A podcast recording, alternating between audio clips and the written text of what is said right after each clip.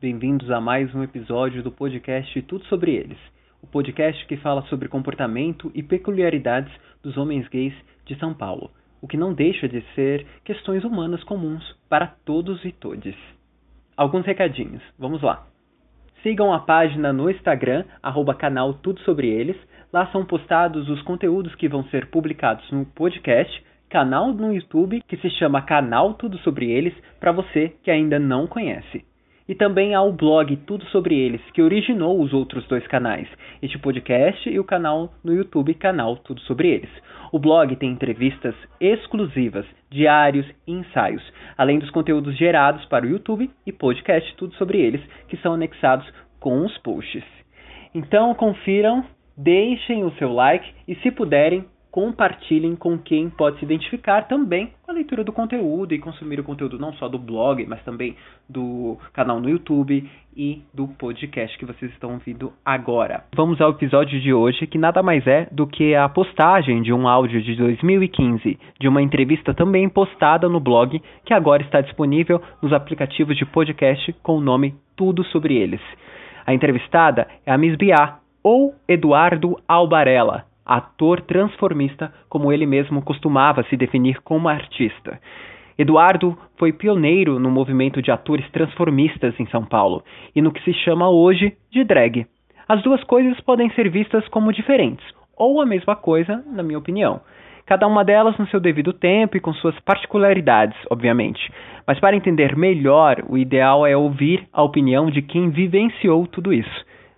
Miss Biá já acumulava mais de 50 anos sendo um profissional ativo nas apresentações como ator transformista nas noites paulistanas. Foi quando a pandemia e a quarentena tomaram conta do mundo que Miss Biá não resistiu. Acabou sendo infectada pelo Covid-19 e falecendo em decorrência da doença em 3 de junho de 2020, aos 80 anos. A comunidade LGBTQIA, de São Paulo, lamentou a morte de um membro tão emblemático e respeitado na comunidade. No áudio que segue, saiba sobre a vida, amores e o legado de Miss Biá. O pano de fundo se dá com alguns fatos. Eles são o período de repressão da ditadura militar no Brasil, os artistas do teatro de revista, o surgimento das primeiras boates LGBT em São Paulo, a comunidade LGBT e o contraste de gerações, além de amor e solidão na cidade. Agora nós vamos receber o senhor. O senhor não, que isso, gente? Paguei tudo. É uma apresentadora famosíssima e ela, semana retrasada, fez o Clodovil chorar numa entrevista que ela realizou lá na casa onde ela se apresenta.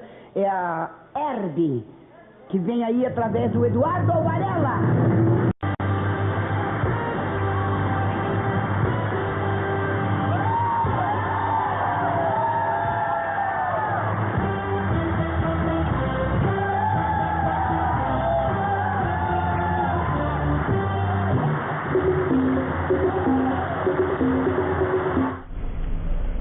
Aquela cama é interessante. É bonita, né? Nossa, muito É antiga, é e isso tem séculos. Bom, é, eu peguei algumas informações suas que eu levantei que você, em 2010, você fez 50 anos de carreira. Uhum.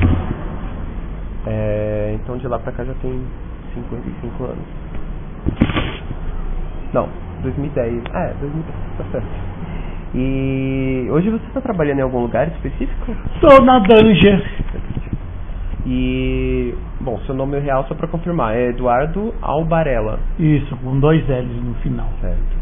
É, você nasceu em São Paulo, no bairro do Brás, que eu fiquei sabendo agora. É, deu vida no áudio do teatro de revista, né, por volta de 58. É, um pouco mais. É, eu comecei em 60 e alguma coisa um sessenta e pouco. É, aí você, o seu nome veio de uma música da Carmen Miranda. Isso. Tá. E aí eu vejo que você se consagrou nas casas Corinto, medieval, é, já se apresenta também no exterior e começou num cabaré Labien Rose, é isso? Labien Rose. Labien Rose. E. Bom, aí eu li também que você tem duas kitnets, que você guarda o seu. Nossa, você vasculhou minha vida! você guarda os seus vestidos. É, Toda a minha roupa é. São três. Qual o número? São três mil mesmo? Eu... Não, eu, por exemplo, eu tenho esse apartamento aqui e lá no último andar do prédio eu tenho dois quartos ah, tá. que fazem parte daqui, então. Mas uh, eu guardo as roupas aqui, porque aqui é tudo muito grande, você está vendo? É, é, é, bem grande, então eu guardo tudo aqui. Então tá. Eu preparei algumas perguntas, tá? É... Bem auspiciosa ou... ou... Pouco. É, vou começar com algumas mais leves, depois eu vou aprofundando conforme. Tudo bem, entrevista. sem problema, não tenho compromisso com nada. Tá. E, bom, quando que você começou, assim? Houve uma necessidade ou foi algo assim por acidente que você começou a carreira? Não, foi por acidente mesmo, porque eu quando comecei, eu não, eu não conhecia nenhum gay, não, eu não conhecia ninguém, eu, porque eu fui, eu tive um o primeiro o namorado meu, que foi o primeiro caso que eu tive, eu comecei com ele não conheci, não entrei nessa, nessa, por exemplo, não conhecia nenhum um gay, não conhecia nada. Eu já era, logicamente, já era homossexual e etc e tal. E a gente começou, então eu tinha a minha vida junto com ele, não, não sabia da existência de, de, de guetos, de nada disso, né? Começou o romance, mas você não tinha é, uma vivência dentro do ambiente gay? Não, não tinha. Certo. Aí foi dentro do ambiente, assim, mais do, dos guetos, das reuniões, assim, Não, nunca tive. Eu já comecei. Quando eu comecei, por exemplo, quando houve no, no Lavião Roso o primeiro show de transformista, que na época era transformista, né? Uh, por exemplo, quando começou o primeiro show, foi quando uma pessoa amiga minha ia montar e me chamou para participar. E aí eu comecei a trabalhar e lá fui eu. E como era ser, na época que se chamava artista transformista? Nos, é. anos, é, nos anos 70. Como, como era. É, até antes de 70. É, até é. antes de 70. É, como, como era essa, essa, essa fase, assim? Olha, foi uma fase maravilhosa, porque existia uma curiosidade muito grande em torno do que estava acontecendo. Entendeu? Então, as pessoas uh, se deslumbravam com qualquer coisa, né? Então todo mundo queria saber como era, quem era, e, e não tinha essa coisa de uh, essa banalidade que é hoje em dia. Pode sair uma, uma gay toda montada que tem gente que nem olha. Naquela época não, naquela época era uma curiosidade muito grande, porque uh, não existia, né? Foi uma novidade, né? E como era é, o ambiente mesmo das boates, assim? Como é a chegada das pessoas que frequentavam? Bom, uh, as pessoas iam para ver o, o show, pra, pela curiosidade de saber o que era, como era um homem vestido de mulher, né? Lógico. E, por exemplo, em nós existia uma repressão muito grande, por exemplo, da polícia contra a gente que andava de mulher para lá e para cá. Não existia isso de você sair montada de mulher pela rua e nada acontecer. Eles prendiam até. Então, e existia, por exemplo, uma coisa, por exemplo, você não podia sair de casa montada, maquiada, com peruca na cabeça. A peruca tinha que levar na mão. Aí você só ia colocar na, na boate. Porque se você tivesse montada inteira, eles poderiam te prender. Quer dizer que a maquiagem, o vestido poderia normalmente. É, tudo bem, eles uh, nunca houve essa proibição. A gente saía montado, e tal, botava um óculos, mas tinha que carregar a peruca na mão, não podia pôr na cabeça, senão prendiam mesmo. Se a polícia pegasse, prendia. uma coisa até ignorante, a, né? Além de lidar com, é, digamos assim, com a curiosidade do público, também com o preconceito, que obviamente já, já havia nessa época, sempre ah, houve. Tem até hoje. E até hoje, né? E tinha que lidar também com a repressão da. Enfim, policial, da policial. é, policial. Ela comenta sobre ter convivido com Elisa Mascaro, uma das empresárias pioneiras em São Paulo no ramo de boates gays que ficaram icônicas como as suas duas boates, uma nos anos 70, a medieval, e a Corinto, nos anos 80. E como era trabalhar com Elisa Mascaro? Você, você participou da, da medieval e da Corinto. A Elisa foi uma pessoa maravilhosa, né? Realmente foi uma pessoa que valorizou muito a gente. A Elisa deu muito valor ao transformista, porque toda a casa dela sempre foi maravilhosa, sempre eh, nós somos sempre bem tratadas, diferente do que é hoje em dia, não é verdade? A Elisa, por exemplo, na época da Elisa a gente era, tinha registro na carteira profissional, tinha férias, décimo terceiro, uh, em certos momentos, até jantar antes do, do show. Hoje não tem mais nada disso. Quem é que tem essa toda essa pompa? Não existe mais, né? Elas, coitadas, pensam que conquistaram muita coisa, não conquistaram nada. Pelo contrário, elas regrediram, elas, elas banalizaram tanto que desclassificou, né? O teatro de revista, na verdade, como o nome mesmo diz, é uma apresentação teatral que era composta por música ao vivo, então havia músicos, maestros e compositores exclusivos para a obra, além de um roteiro e, em geral, uma temática da apresentação com entrada e saída de cenários. Esse gênero revelou muitos artistas, assim como a cantora luso-brasileira Carmen Miranda. As atrizes e cantoras que compunham essas apresentações eram chamadas de vedetes. Quais as principais características do artista transformista é, desse gênero também de teatro, revista?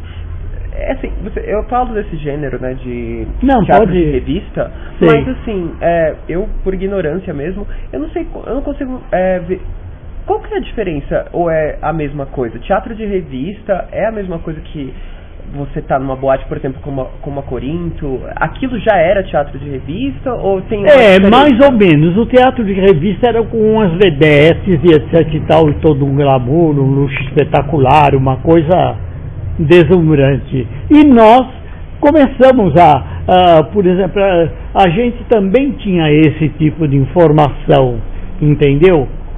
Que a gente buscava informação não na musicalmente, porque musicalmente a, a informação da gente era toda estrangeira.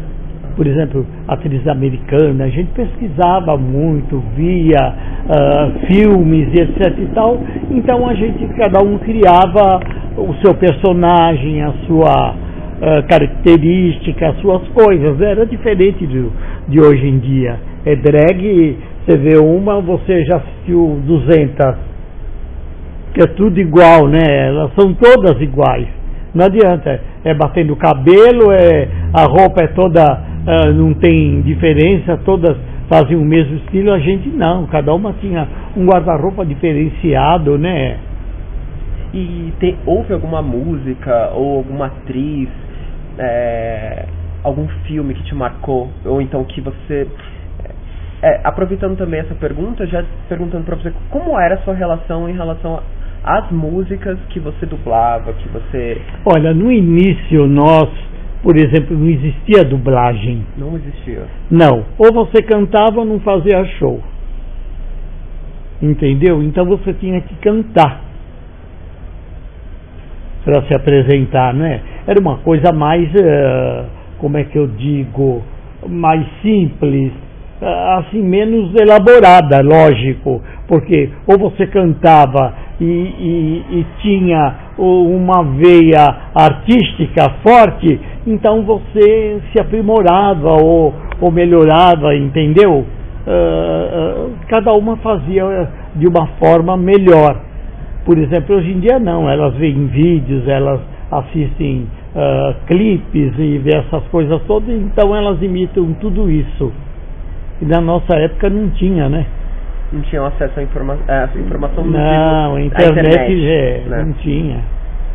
Então era mais difícil, era um trabalho de pesquisa mais rústico. É, e a gente se vê assim, por exemplo, uh, pesquisava assim, por exemplo, via filmes e coisas que a gente criava alguma coisa em cima daquilo que a gente viu ou assistiu, entendeu? E quais as músicas que você gostava mais de cantar? Uma música que te marcou, que você tinha uma ligação talvez até emocional com essa, com essa É, não, não, não tinha muita coisa porque era show montado, então não tinha essa coisa. Era tudo, por exemplo, era um contexto. Então a gente tinha que se encaixar no contexto do espetáculo que era montado. Tinha um roteiro. Tinha, tinha um era um, um espetáculo, um espetáculo teatral. Por exemplo, você uh, fazia, por exemplo, uh, quando uh, as pessoas, por exemplo, um show de misses, sabe? Então tinha Miss Brasil, Miss não sei o que, e a gente procurava se encaixar dentro daquilo que estava sendo proposto, que era a proposta né, da gente. E tinha um conjunto que acompanhava, com músicas compostas para a gente. Era diferente do que se possa imaginar, entendeu? Era toda uma. Era como uma programação, por exemplo, da Rede Globo. Por exemplo, a Globo não, não tem aquelas musiquinhas que eles fazem nesses shows de, de Final de ano? Uh, é, não, não, por exemplo, uh, nesses shows de, uh, por exemplo, Vivo Gordo, Chico Anísio, não tem os bailarinos, tudo, e eles não, não criam uma música para. Não é música que toca em rádio. Nesse momento da entrevista, ela se refere aos jingles ou vinhetas que eram comuns nessas apresentações de teatro de revista, seja para uma propaganda publicitária ou para marcar um personagem. Ouça o exemplo. Vambora, vambora, olha a hora, vambora, vambora. Vambora, vambora, olha a hora, vambora, vambora. Uma música de introdução. Do... É, uma música para cada pessoa. Para cada, pra cada personagem, é. E é o que tinha antigamente. Tinha um, um, um maestro que trabalhava na boate, que era uma coisa mais simples, não tinha todo esse, esse aparato de hoje em dia, lógico. Então ele criava um, uma música, uma coisa e, e dava para a gente, a gente ensaiava e. E lá ia. Tinha tudo uma história. Por exemplo, o show tinha uma história que a gente se, se uh, quem uh, logicamente tinha capacidade de poder fazer, não era qualquer um que entrava. Né? Uh, aí tinha cada uma tinha seu personagem, né? É sensacional. Ela vem assim encantar vocês. Eu trago agora a maravilhosa Cynthia Gregory. Uau! A Nostro Mundo foi uma boate que esteve vigente durante os anos 70 e fechou suas portas em 2014, após 43 anos de funcionamento. O local ficou icônico na cidade, apelidado de Castelinho da Consolação, por ser localizado ali mesmo, na Rua da Consolação, pertinho da Paulista, em razão da arquitetura do lugar. Mas não era, não era isso que fazia desse lugar algo único, mas sim a sua forma de resistência em meio a uma época de repressão pela ditadura, preconceito e discriminação, o local era um refúgio para muitos gays e travestis, pelo menos na noite. Mesmo sabendo que, quando o sol raiasse, eles teriam que vestir suas roupas de trabalho e retomarem suas vidas na, aspas, sociedade, fecha aspas. Esbiá também menciona a Condessa Mônica ou Clóvis Vieira, advogado e oficial de justiça, embora com o passar dos anos, a sua transexualidade tenha dado lugar apenas a Mônica, empresária, performer e diretora artística. Ela se tornou famosa comandando na boate Nostro Mundo os shows de travestis e atores transformistas, revivendo os espetáculos de teatro de revista parisienses. Como performer, ela marcou uma época performando nada mais, nada menos que Edith Piaf. Ela foi um símbolo dessa militância nas noites de ouro gay em meio à repressão nos anos 70. A Nostro Mundo foi uma boate que marcou muito a sua carreira. Você teve. Ah, eu tive muita um talk, chance, tive, tive. Um talk né? show, teve a oportunidade de estar com vários artistas. Muitos, nossa. É... E quais são as suas principais lembranças e momentos assim que você guarda como muito importantes desse, dessa fase na Nostro Mundo? Olha, a Nostro Mundo realmente me deu uma. Por exemplo, eu não posso dizer que a Elisa nunca me, me valorizou. Eu, por exemplo, para Elisa, eu sempre fui, na casa dela, eu sempre fui muito valorizado por ela. Eu sempre tive muita chance no nosso mundo de dizer eu quero fazer isto, eu fazia e ela me dava toda a assistência. Na nosso mundo, você diz? Não, não, não. Na, a Elisa, na, na, na Corinto, no medieval, medieval. entendeu? Tá. Era outro esquema. A nosso mundo, por exemplo, me deu a chance de eu de eu fazer trabalhos maravilhosos e qual a, a principal? Eu tive, eu tive sorte, por exemplo. Teria liber, de... mais liberdade para atuar? Eu, por exemplo, eu fazia apresentação. Então, por exemplo, digo como apresentação, uh, na, na Nosso Mundo tinha, por exemplo, tinha matinê do Nosso Mundo, que foi uma coisa muito foi onde começou muita coisa. Então eu fazia apresentação dos artistas e etc e tal, da, das gays que se apresentavam, eu apresentava. Depois, aí surgiram os shows de boys, que vieram os go-go boys. Show, não era nem show, era sacanagem. Então, aí eu também fui escolhido para fazer a apresentação.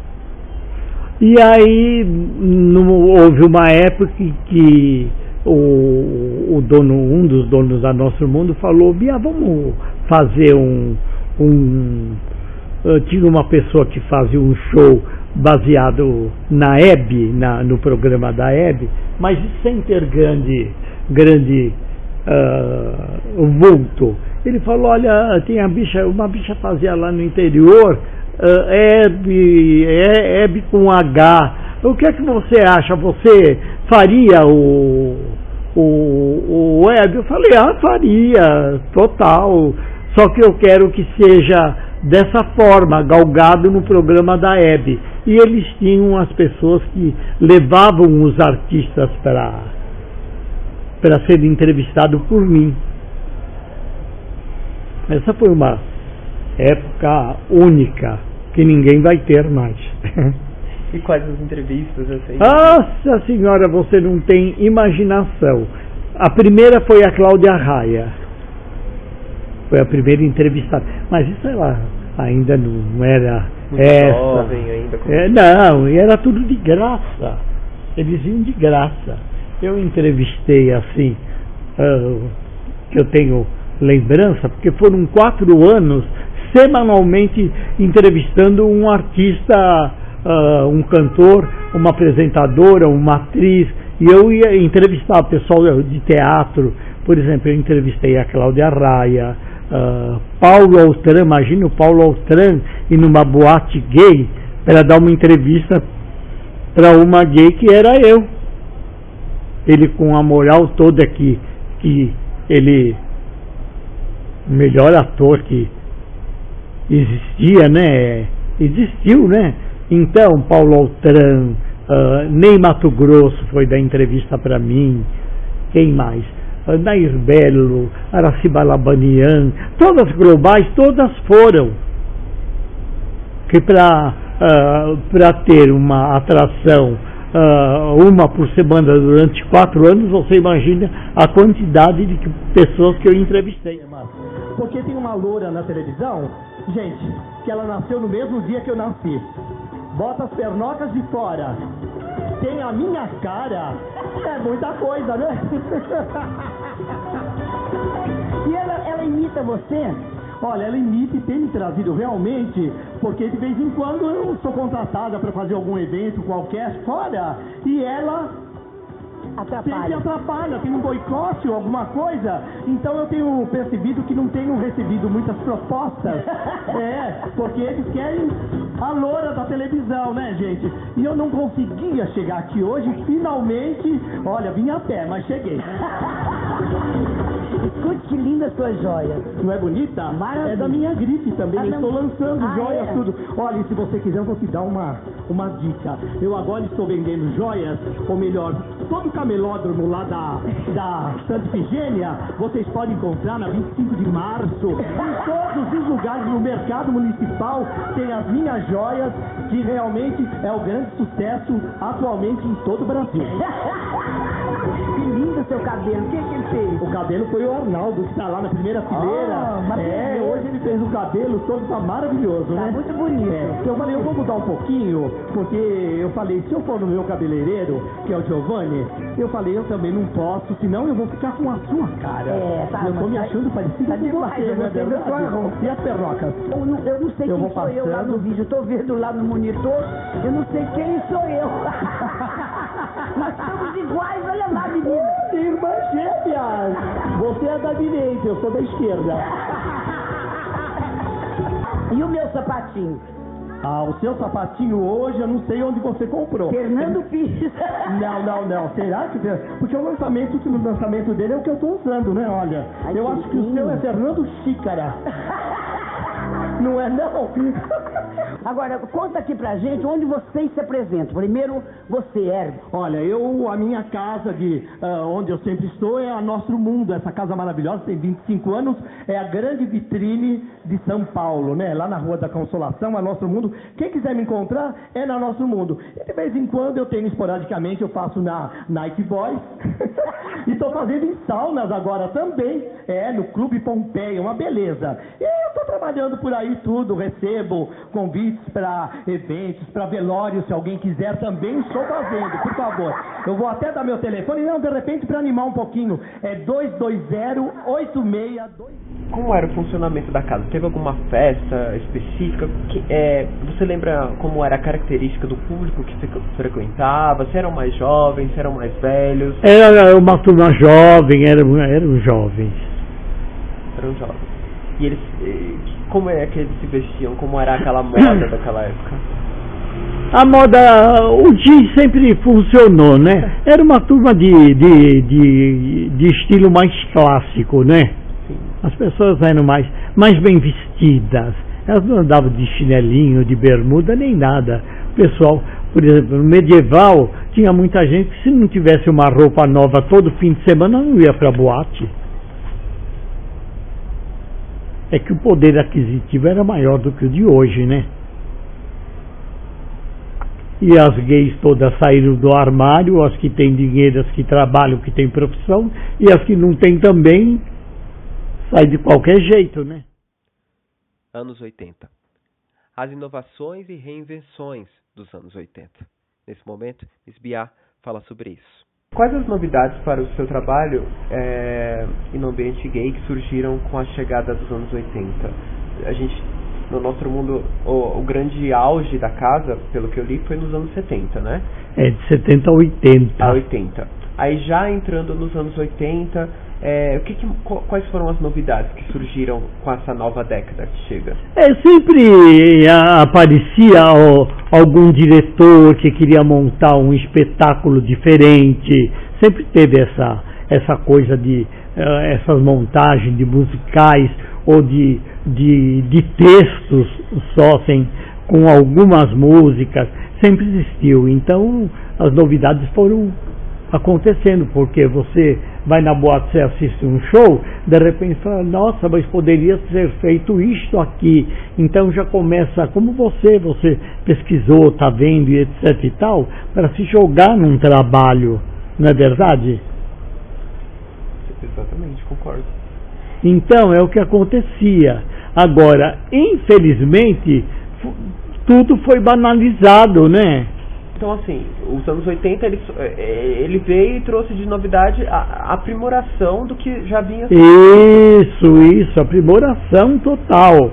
Mas depois aí começou. E, por exemplo, a gente tinha até bons salários, eh, bons cachês. Hoje em dia ela, elas destruíram tudo isso, né? Elas vão trabalhar uh, de graça para poder aparecer. Que aí uh, a cabeça uh, surgiu a vontade de se montar.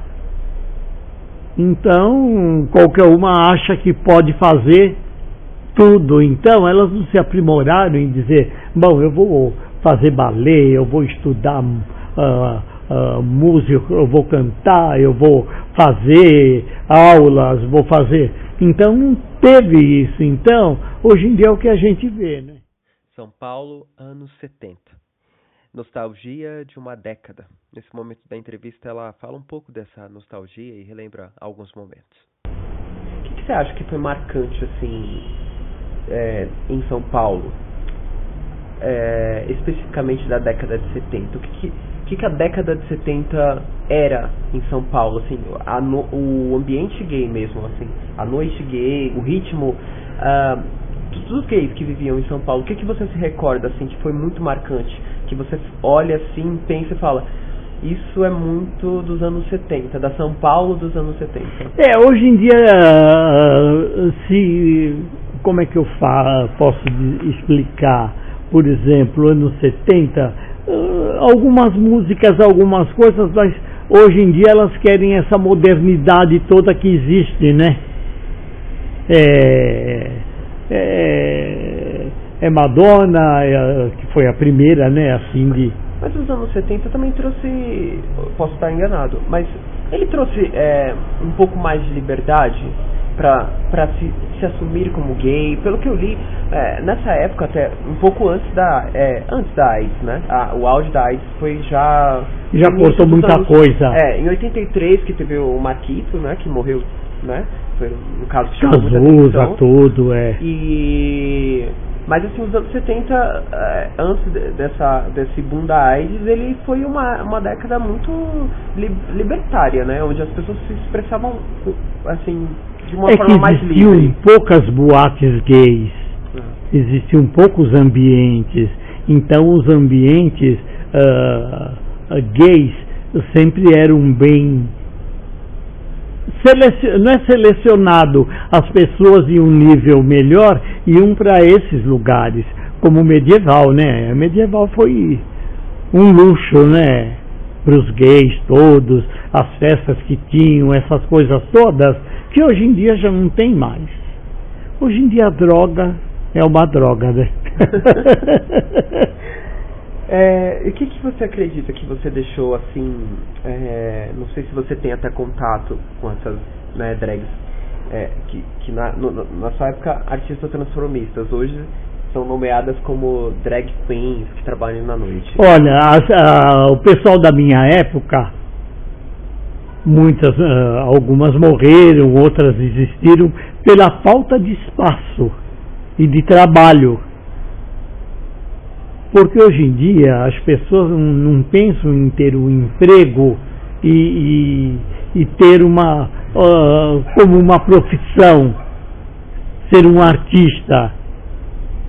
Então, hoje em dia, o dinheiro está curto e elas não têm ah, condição de se manter.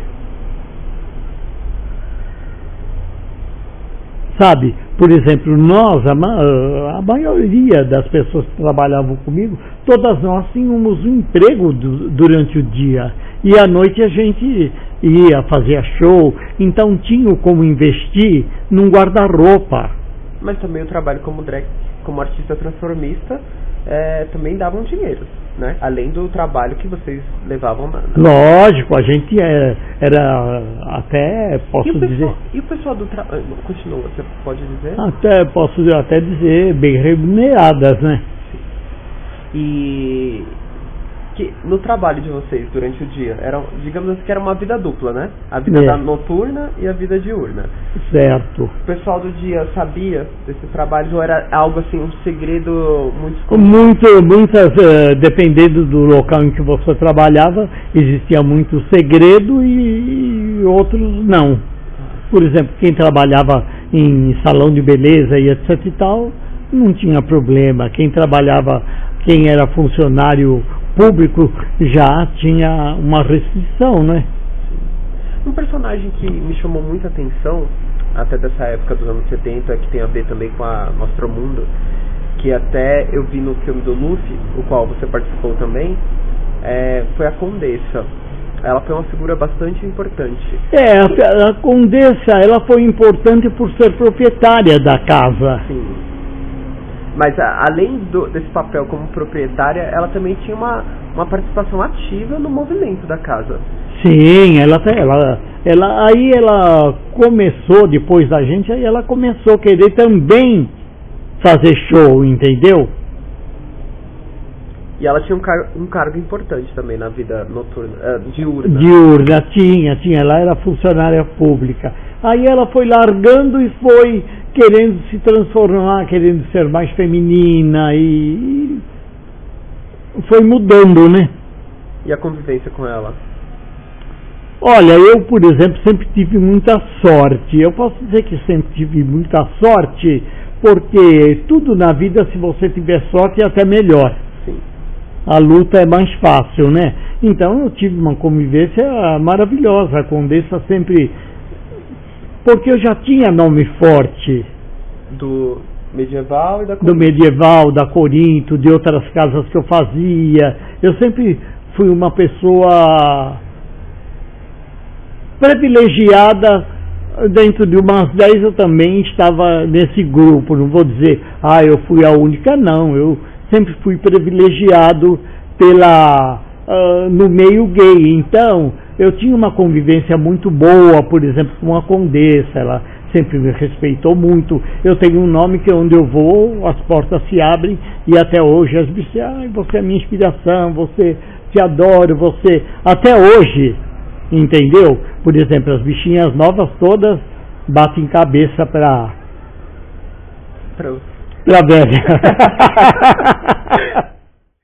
É o que acontece sempre. Estamos atentes. Olha, um beijo. Boa noite. Olha, gente bonita e importante na casa. Então você sente que ficou um certo. é, ficou um legado, né, da sua história. Ficou, ficou, porque eu fiz muita coisa boa, entendeu? Fiz muita coisa boa. Não vou dizer que eu fui a mais talentosa de todas. Tinham muitas talentosas, mas que ah, pararam, ah, não tiveram mais chances, e eu sempre tive chance. Tanto é que eu estou na, na Danger há 12 anos. Fazendo shows. E você. não- Aliás, nem fazendo show, fazendo uma apresentação pequenininha, mas é a presença, a figura, sabe, uma coisa que marca, que marcou muito. Falo até com um, certo orgulho muito grande, porque ninguém vai chegar onde eu cheguei. Quem é que vai ter ah, mais de 50 anos de, de carreira ininterrupta? Não tem. Você nunca chegou a passar anos ou um ano se Não, até, até a ditadura, tudo, eu trabalhava. Consegui trabalhar na ditadura, na época da ditadura, que era um fechado, né? Você chegou a sofrer algum tipo de é, repressão? Todo mundo sofreu, mas assim, algum caso de ser chamado para depor ou Não, não, nunca. Eu sempre, é que eu, o que eu te disse agora, eu sempre tive muita sorte. até mesmo na ditadura? até na época da ditadura. Eu, por exemplo, na época da ditadura, por exemplo, eu não sei se você já quer entrar na parte sexual ou não, ou deixa para depois. Ah, por exemplo, até na época da ditadura, eu trabalhava. Oh, ah, houve uma a censura proibiu o homem de se vestir de mulher. Então eu trabalhava de homem. E era o mesmo sucesso. Vestidos de homem, mas. De hominho, mas era um hominho que não era homem. era muito engraçado, porque como eu sou uma pessoa eh, pequena, de estatura pequena, e na época era bonitinho, sabe, um bonequinho. Então, eu usava uma, uma camisinha rosa, uma camisa rosa, uh, de golinha redonda, e fazendo números cantados com, com vedetes espetaculares. Então, as vedetes todas, sabe, que eh, era boate, tinha homem, mulher, ia tudo, né? Não ia gay, mas homens, mulheres, tudo, e via aquela coisinha graciosa então, é, para mim, é, sabe, era uma coisa, era uma coisa diferente. Eu tive. Então, pra, pra, drag não tem necessariamente a ver com a roupa. Não, não. É, elas fazem um estilo, né? De roupas. É, você falou que você trabalhava vestido de hominho, mas não me, é... é, não era drag, era um ator transformista. Um ator transformista. É, eu nunca fui drag, nunca me classifiquei como drag. Não? Não, não, não sou drag. Você acha que, você acha que, que existe uma, uma diferenciação, então, de, do termo artista transformista e drag? Não é só uma mudança de palavras, mas uma mudança de conceito? Não, eu, eu acho que é uma, uh, é uma postura delas.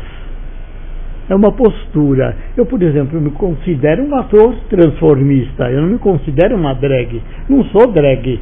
Não faço essa palhaçada, essas maquiagens, essas coisas loucas, essas coisas muitas espetaculares e muitas horrorosas. Então hoje em dia qualquer uma quer botar uma peruca, quer botar uma coisa, quer, quer uh, fazer a Madonna, fazer a Beyoncé, fazer.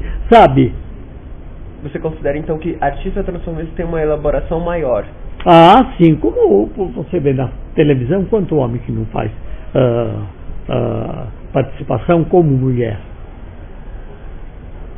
É isso que é o meu lado o lado delas é diferente. É... O que, que você. Pelo, pelas suas respostas, a próxima pergunta que eu ia te fazer é o que que. Não sei. É, Fala, o que você pergunta? Vai ser uma surpresa. Mas assim, é, você aprendeu alguma coisa com as drags atuais, com as mais jovens? Se houve alguma coisa que você é, disse não, isso para mim é uma, é uma novidade, é algo que eu posso agregar. Olha, a gente sempre aprende, eu tenho isso por princípio, você aprende até com quem não sabe. Às vezes até uma man maneira de pegar um pincel, você fala, nossa, é tão interessante como ela pega o pincel e faz. Agora, por exemplo, dizer que eu me espelho nelas, não me espelho porque, por exemplo, vou falar elas não são nada e etc. Tal, não. Eu acho que cada um tem a sua oportunidade, tem a sua chance de.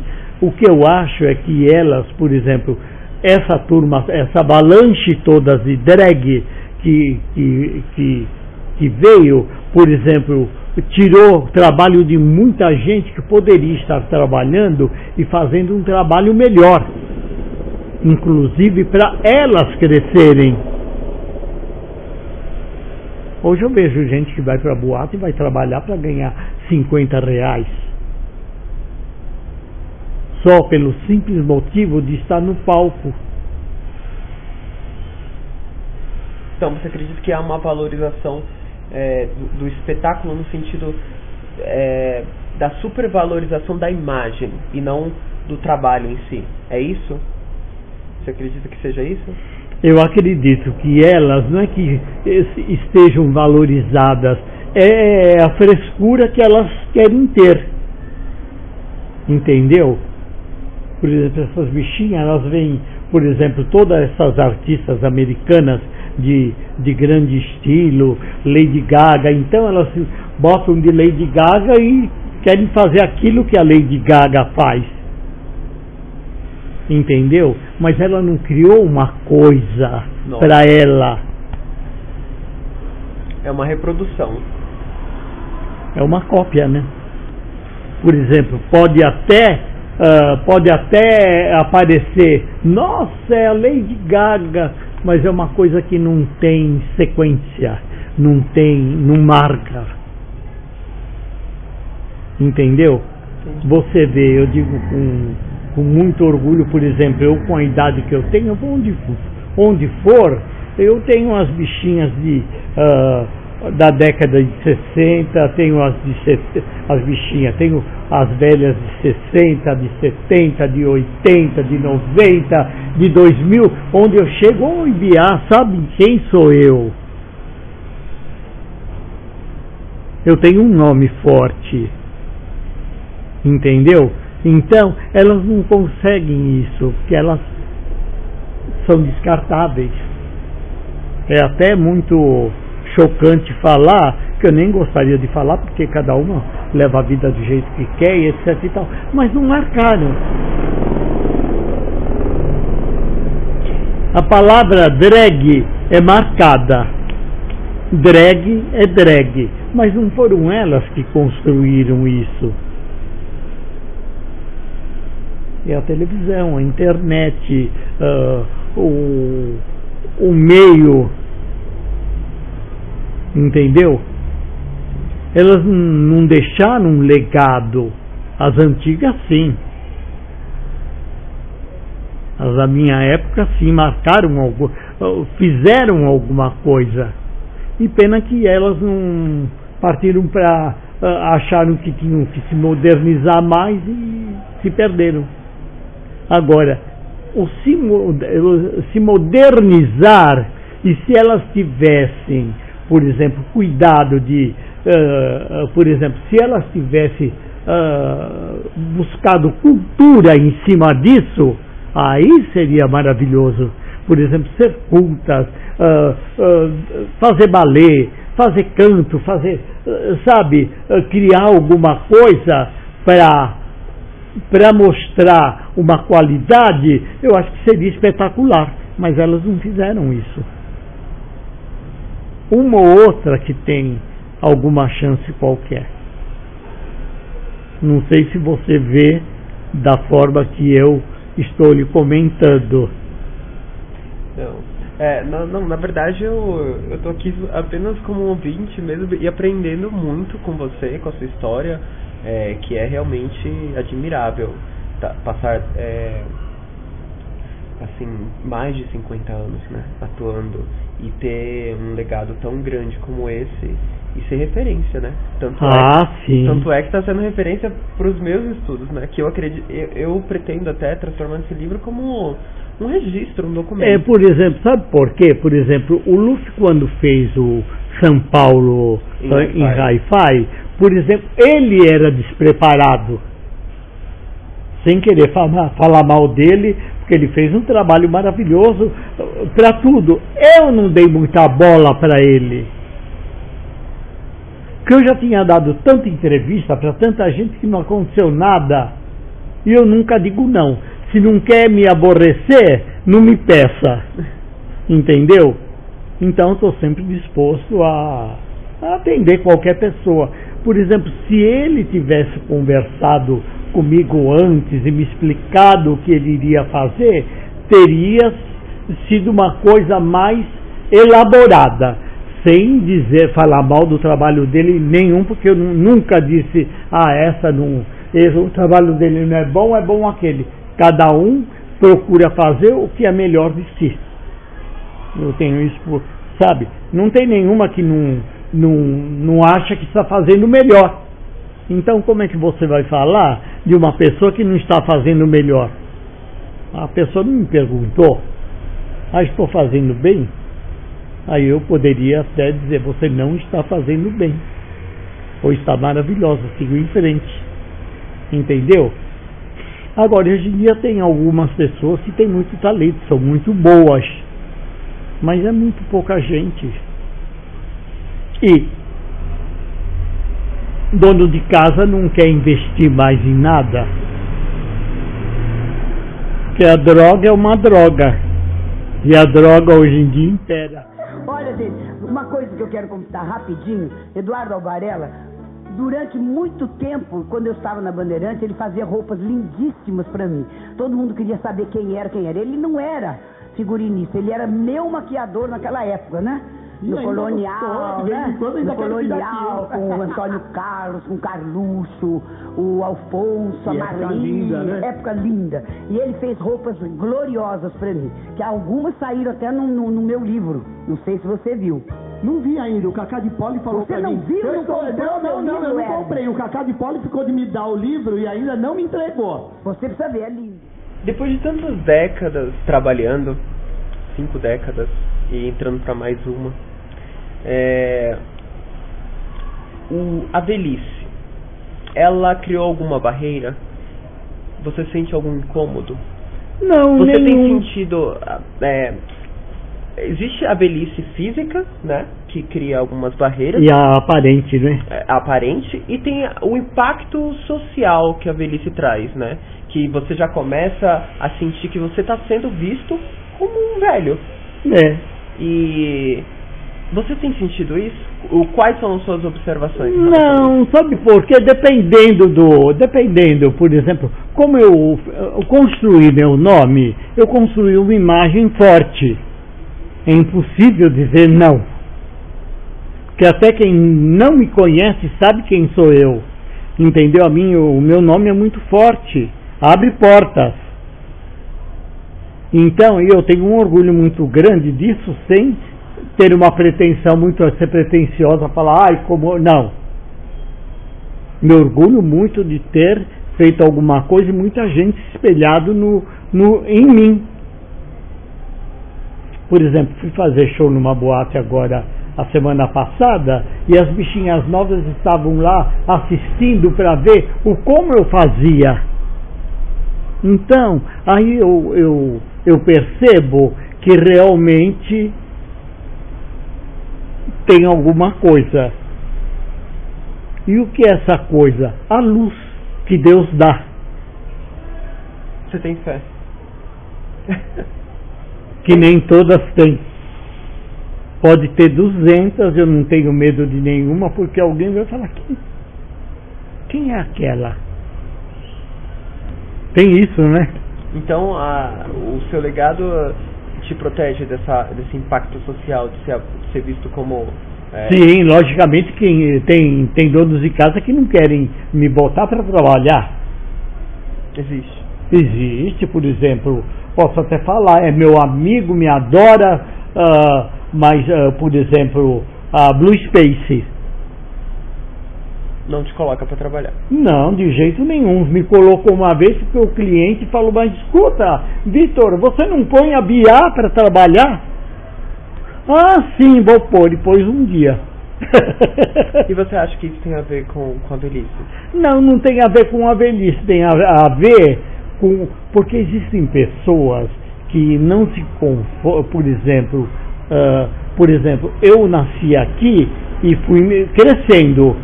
E quando a pessoa ah, já parte do, do meio para cima, não, não, não consegue se convencer de que o que eu estava lá embaixo que sei mais. Sabe, tem essa coisa de. Deu para entender De- Ah, a minha. A, a minha. Como é que se fala? A minha forma de, de pensar. Por exemplo, ele não admite, por exemplo, eu saber muito mais coisa do que ele. Tem outros que sim, ah, a Bia realmente tem experiência, a Bia tem público, tem gente que ela vai fazer show no lugar, vai muita gente para assisti-la. Como eu te disse agora, bichinhas novas estavam lá curiosas de saber, ah, por exemplo, o que eu ia fazer. Por quê? Por causa do nome. Ai, a Bia eu nunca vi, deixa ver o que ela faz, se é alguma coisa diferente, o que é que é. Por exemplo, tem diferença, por quê? Por exemplo, eu sou ah, o- a minha cor, o meu forte é cômica bonita. Então eu sempre fui super elegante, com roupas espetaculares, um pouco engraçada e chique. então tem tudo isso que as pessoas às vezes se deslumbram e que as novinhas não têm. O que, que você sente falta da juventude? Ah, eu me acho uma pessoa jovem. A juventude não ficou para trás? Não, não ficou, porque a, a experiência é muito grande. Se você guarda como experiência a sua vida, é como eu digo, eu posso ficar em casa amanhã uh, doente, todo em cima de uma cama, e só de recordações eu vou até o fim da vida, né? Porque eu tive muita sorte, né? Porque eu acho que a sorte acompanha. Porque se você tem muito talento e não tiver sorte, tem que, sabe, contrabalançar. Por exemplo, eu no início era linda. Eu fui muito bonito. Então eu era linda e, e simpática e eu chegava só, não precisava fazer nada. Já eu teve, teve épocas em que eu, por exemplo, uh, eu entrava no palco e era uma gritaria tão grande dentro da boate que quem passava na rua queria entrar para saber o que estava acontecendo. E o dono da boate, ah, a Bia vem, ah, então tudo bem, pode deixar. Por quê? Porque a mulherada começava a gritar, gritar, gritar e a boate ia lotando, porque o pessoal queria saber o que estava acontecendo lá dentro. Não era nada, era eu fazendo um númerozinho de, de menininho. é, é, da minha, é a minha vida, as recordações que eu tenho, que às vezes parece até uma coisa banal, mas eu estou até hoje. Entendeu? atuando. É uma coisa de nada, mas quem é que vai chegar onde eu cheguei? Não vai ter. No meu livro eu falo muito sobre solidão. Eu acho, posso estar enganado, eu acho que até o livro serve como um processo de descoberta para isso. Eu acho que às vezes a cidade de São Paulo, é, querendo ou não, você é impactado pela solidão. Em algum momento você sente, por mais que você tenha várias opções. Ah, você pode estar numa festa e sentir. Sentir. É, o processo é a solidão. Sozinho, é soli, é soli, uh, uh, uh, com solidão, assim, falar, nossa, meu Deus, hum, ser infeliz. Você já sentiu a solidão de forma muito presente? Até não, física? não, nunca. Não tenho problema com solidão, eu nunca tive problemas com com namorados que eu tive coisas que nenhuma tem. Quais? Ah, tive coisas maravilhosas na minha que passaram pela minha vida. Eu, por exemplo, sempre tive um, um namorado fixo. Desde o primeiro até hoje. Por, por exemplo, hoje não tenho mais ninguém. Estou sozinho porque eu também não procuro, não. E a vida muda muito. Por exemplo, o primeiro cara que eu conheci, você vai demorar aqui porque tem muita história também. O primeiro cara que eu conheci era um rapaz e eu estava no cinema. Eu sempre fui gay desde criança. Eu sempre tive um instinto uh, homossexual. Eu nunca uh, fui hétero, nem quis ser hétero, nunca nada. Eu sempre, a minha conduta, eu sempre fui desse jeito, desde que nasci, sou até hoje. Não tiro sobrancelha, não faço, não tenho trejeito, sou normal.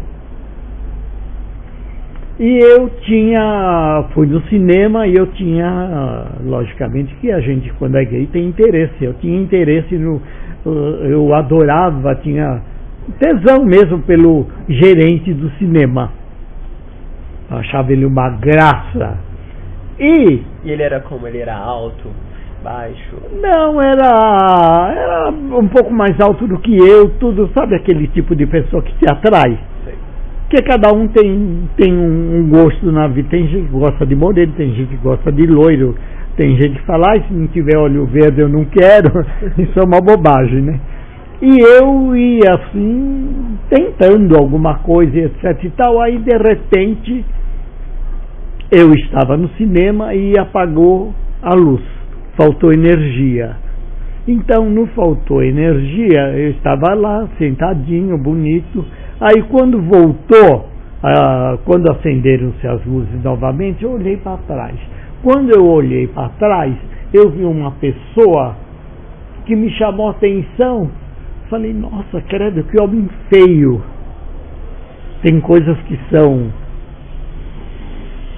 que são interessantes, né? Você olhar para trás uh, numa multidão e a pessoa te chamar por atenção por ser feio. Credo, que homem feio. Tudo bem, olhei, continuei, o filme voltou, aí ele sentou do meu lado. Sentou do meu lado, veio bater papo e etc e tal. E, e não deu em nada, né? Também não me cantou, porque aquela época era mais difícil. E me conheceu. Aí depois de alguns meses eu encontrei em outro cinema, novamente, ele, ah, como vai, etc e tal, papapá, papapá, papapá. Veio conversar e ele pegou e já não achei mais tão feio. E ele realmente não era feio. É o que me chamou a atenção, sei lá, as coisas quando tem que ser, vão ser tinha que existir uma maneira dele me chamar atenção. Se ele não me chamou atenção porque era lindo, ele me chamou atenção porque pela feiura que não existia. Olha que coisa incrível, né? Quando tem que ser, não adianta. Aí ele veio conversar com, oi, você é aqui, etc e tal, e começou a conversar. Aí ele falou, escuta, será que eu posso dar um beijo na sua boca? Nunca ninguém tinha me beijado era novinho. E foi o primeiro beijo. Então, hoje em dia não existe mais isso. Esse tipo de lirismo, não é verdade? Não existe. Ninguém, ah, eu posso te dar um beijo? Não tem essas coisas. Não existe mais essa coisa de, por exemplo, antigamente você ia na boate, você olhava para alguém e, e, ficava naquele olhar, naquela coisa, aí na semana seguinte você fala, ah, eu vou lá para a boate, quem sabe eu vejo aquele cara novamente, a gente pode conversar. Hoje em dia não tem mais isso. E a pessoa já se chega, já faz, já beija, já agarra, tchau e benção, nunca mais você vê. Tudo é descartável, né, hoje em dia. Naquela época sem celular, sem nada, era mais assim do tipo confiar é, era outra, era outra história, outro respeito, né? E aí eu fui ficando com ele. E aí eu fui descobrindo que ele era irmão do gerente, morava perto de minha casa, era casado e sempre disse para mim, uh, Eduardo, eu tenho minha mulher, tudo, mas quando eu quero uma coisa diferente é você. E nós ficamos de seis a eu não lembro o tempo todo, mas de seis a oito anos juntos. E eu sempre com ele e ele comigo, porque ele também não procura, ele não era uh, do meio gay, ele era casado, mas gostava de mim. Oito anos assim juntos. Aí depois arrumei um outro, depois fui arrumando outro. Mas eu sempre tive gente. Que cinema era, foi esse? Foi aqui? Não, era no Tatuapé. Ah. É, Cine Iris chamava-se, é. Aí depois ele foi trabalhar, como o irmão dele era gerente de cinema, arrumou para ele trabalhar à noite, fazer um bico no Cine São Jorge, lá no Tatuapé e o gerente que você achava bonito acabou ficando para trás, né? É, aí ficou para trás, eu não tive chance com ele, fiquei com o irmão, né? Esse foi o primeiro. Aí depois teve um rosário, né? não, eu nunca fui assim uh, nunca me prostituí demais. E, uh, eu sempre fui sincero, sempre gostei de ter uma pessoa fixa e, e chega. São Paulo. Como sempre, finalizo as entrevistas perguntando sobre as impressões dos meus entrevistados sobre a metrópole de São Paulo. Eu não poderia deixar de fora essa pergunta para Miss Bia. Confira a resposta dela.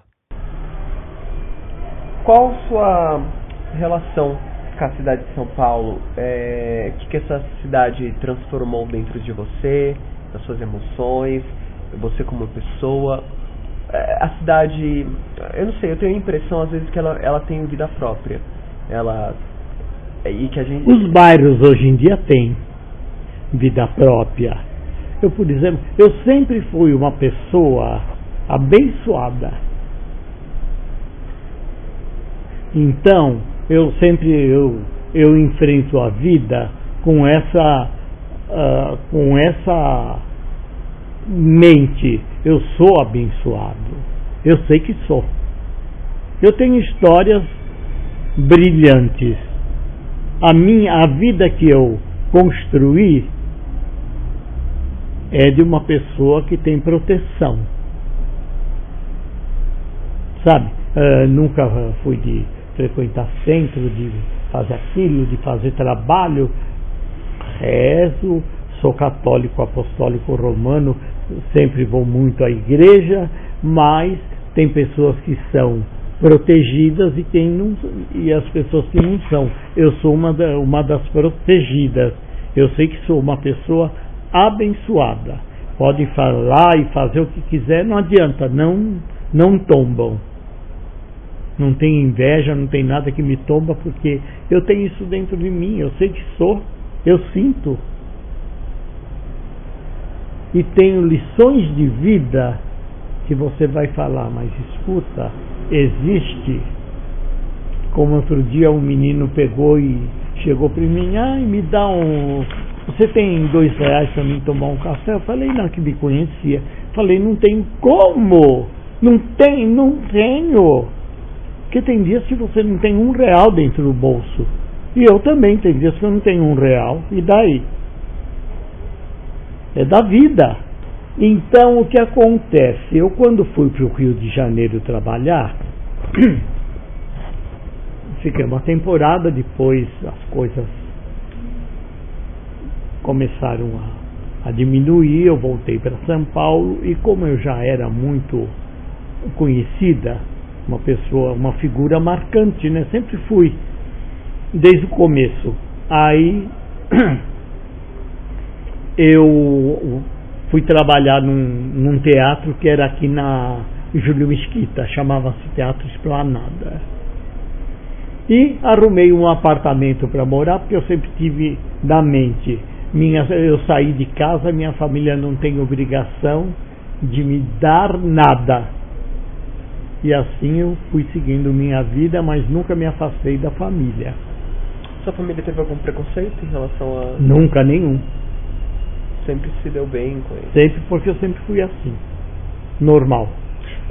Você fala normal é, com a imagem que a sociedade aceita, né? A imagem do, do homem com o cabelo curtinho, usando é, eu sempre fui assim, sempre fui do, desse jeito, mais jovem, mais bonito.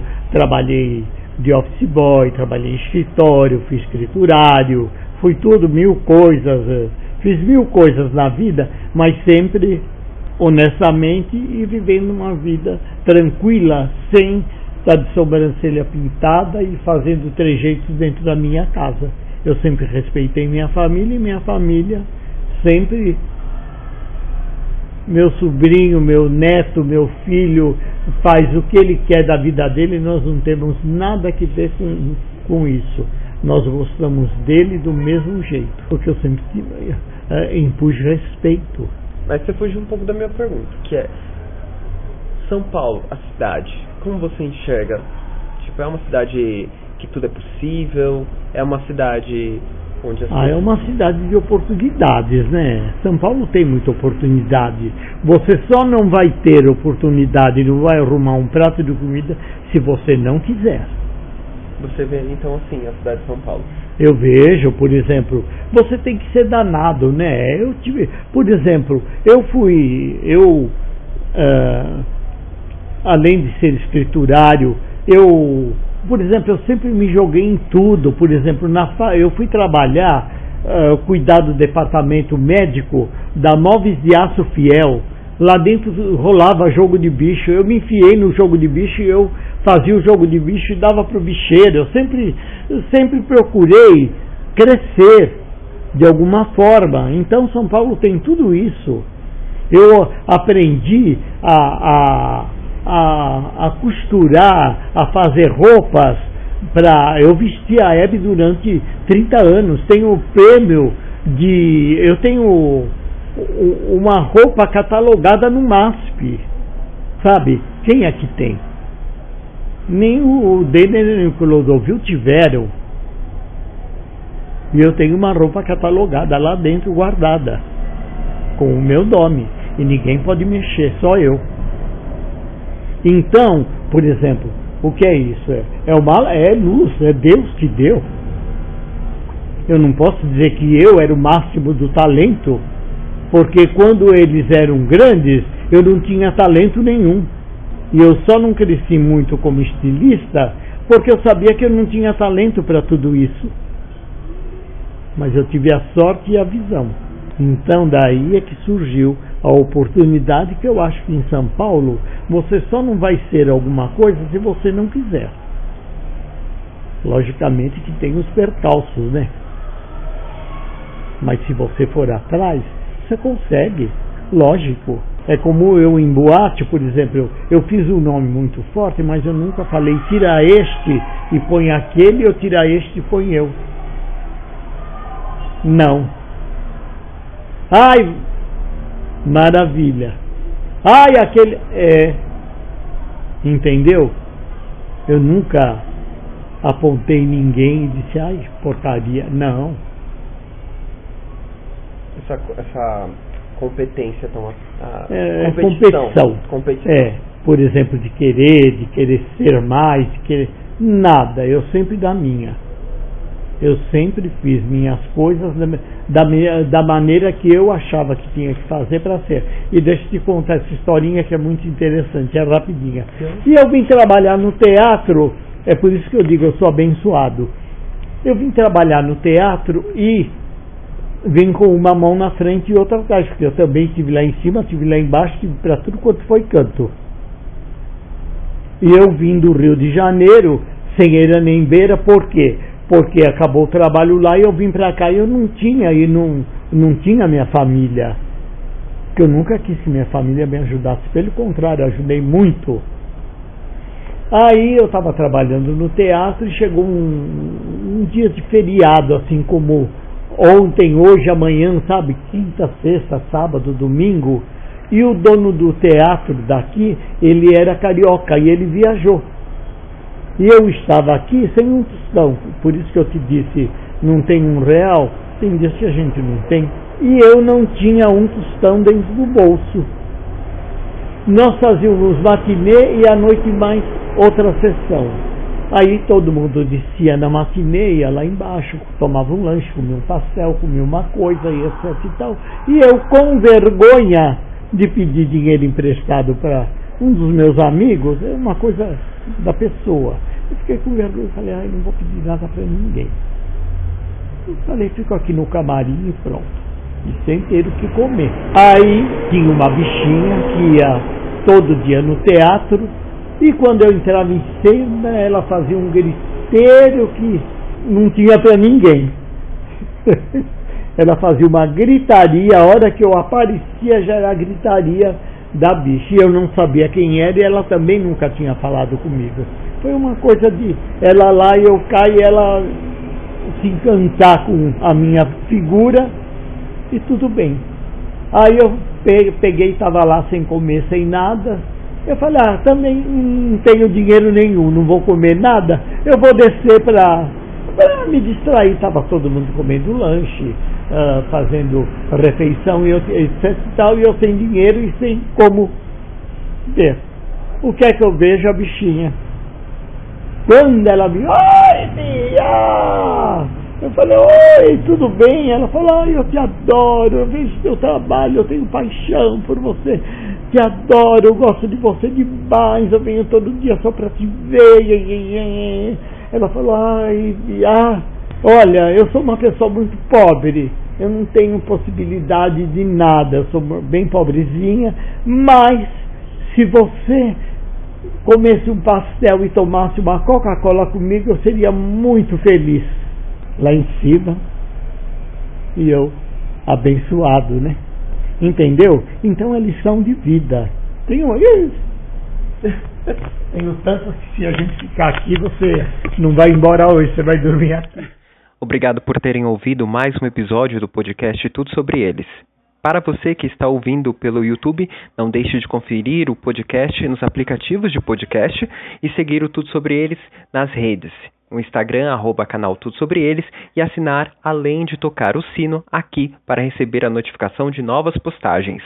Obrigado por prestigiarem esse material da memória LGBTQIA+, de São Paulo e do Brasil. Até a próxima.